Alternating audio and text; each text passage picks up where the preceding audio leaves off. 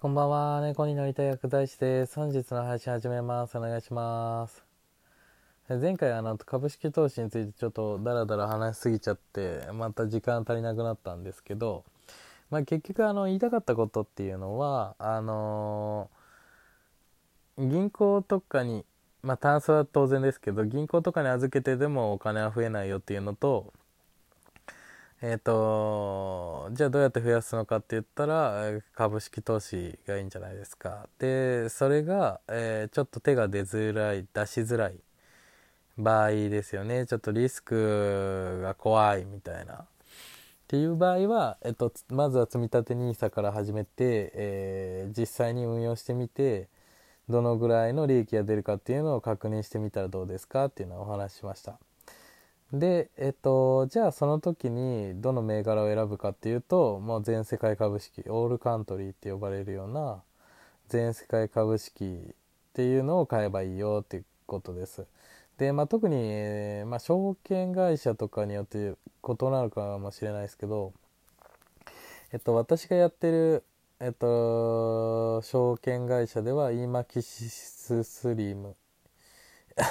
イーマキシススリム、全世界株式オールカントリーっていうような、えー、銘柄がありますので、それさえ、えー、っと、積立て NISA だから月3万3333円ですよね。を毎月ただそれだけをあの積立設定で買っておけば、えっと、問題ないです。もうやることこれだけです、本当に。で、まあその理由っていうのは前回お話ししましたけど、えっと、人があまあ経済を回してるって言い方がいいんですかね。えっと、人が進歩して社会が発展していくので、えっと、世界的に見ればまあ市場はプラスだよねっていう話ですこれマイナスだったら多分どんどんあの人が亡くなっていったりとか企業が衰退していくっていうのが50%以上を占めてるような状況なので、まあ、それっていうのはないですよねさすがにあのコロナ禍でえっと確かアメリカの雇用があ何千人でしたっけ？何千万人か。ああ何万人？あごめんなさい忘れちゃったんですけどまあ減ったよっていう話が出たじゃないですか。でまあその半分ぐらい回復してるよっていうようなお話、えー、なんですよね。今現時点においても。なので、えっと、基本的にはですね、えっと、株価っていうのが上がっていくだろうっていうことです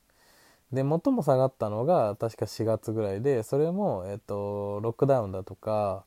えっと、そういうようなものを、えーと、初めて新型コロナウイルス感染症に対して実施したってことで、まあ、先行き不透明ですよね。で株式市場ってあの先行きが見えないのが、えー、本当にマイナスというか、まあ株をトレードしてる人たちっていうのはそこ嫌うので、えー、要は売りに走るんですよね。あの手も手に手持ちの株っていうのをあんまり増やしたくないむしろ、えーと、損が出そうだなってものはどんどん手放したいって考えるのでそうすると、まあ、市場的に見たらマイナスになるっていうので、まあ、それがそのいろんなタイミングが重なって、まあ、4月ぐらいにドーンと下がったんですよね。でそれも今ですね、えっ、とまあ、10もう12月ですかね2020年12月にはもうほぼほぼ戻っていてむしろ、えっ、とまあ、3月末ぐらいのピーク株式市場ピークを超えてるんですよね。でさらに最近のニュースで言えば、えっと、新型コロナウイルスに対するワクチン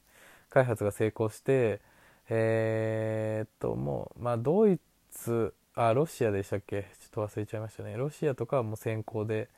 確かもう、まあ、臨床試験の結果を待たずに接種開始しようっていう動きが出てるのと,、えー、と12月8日からですかねえっと、ファイザー社と、えっと、どこでしたっけ？ちょっと忘れちゃったんですけど、ファイザーが、えー、まあ、どこかと共同で開発した、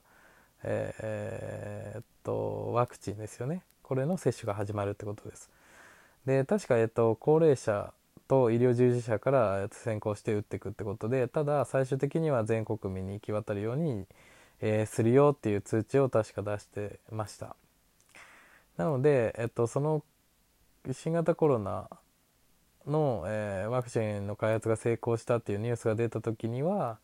えー、と株価っていうのはあのかなり上昇して、えー、今までの最高値をつけたんですかね高値だったっていうようなことが出ているので、えー、と基本的にはプラスになるよって考えてください世界の株式市場っていうのは。はい、で、えっと、問題なのはその内訳の話で例えば日本の株式市場っていうのは低迷していってるよとか、えー、逆に、えー、広く見たら新興国であ株式市場上がっていっているとか、えーと、アメリカではまあ下がったり上がったり繰り返してるただ、えー、トータルで見るとプラスになってるよねっていうようなその内が内訳が変わっているだけで、まあ、世界的に見たらですね、まあ、全世界で見たら、えー、株価っていうのは基本的に上がるんですよっていうようなことです。なので、えっとまあ、リスクももちろん株式投資においてリスクはもちろん怖いんですよね。えなんですけど正しく知ってですね勉強して、えーと、株式市場のことしっかり、まあ、しっかりまでいかなくてもあの大丈夫だと思うんですけど、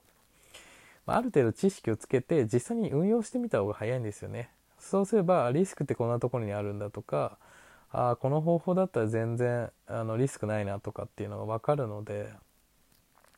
なんか知らないことを知らないままにして損するっていうのは非常にもったいないんでまずやってみることをお勧めします。はいということで、まあ、私が実際にやってるのは今積立 NISA でで、えっとまあ、普通の株式まあそれは投資信投資信託と呼ばれるようなものですよね。でもう一個あの個別銘柄買ったりっていうようなあ、まあ、株式投資って言ったらいいんですかねそういったのにも最近はあ徐々に手を出していって、まあ、今結局トータルでプラスになってるんですよねでまだまだちょっとプラスは少なくて、えー、大体買った金額の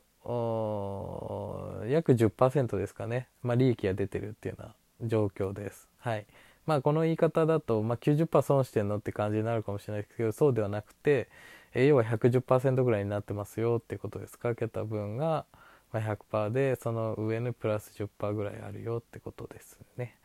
で、これも徐々に徐々に上がっていって、今まだ始めて3、4ヶ月ぐらいなんですけど、徐々に徐々に上がってるんで、はい。まあ、どこかであのピークはあると思うんですけど、まあ、このまま調子で増えていってくれればいいなと思ってます。はい。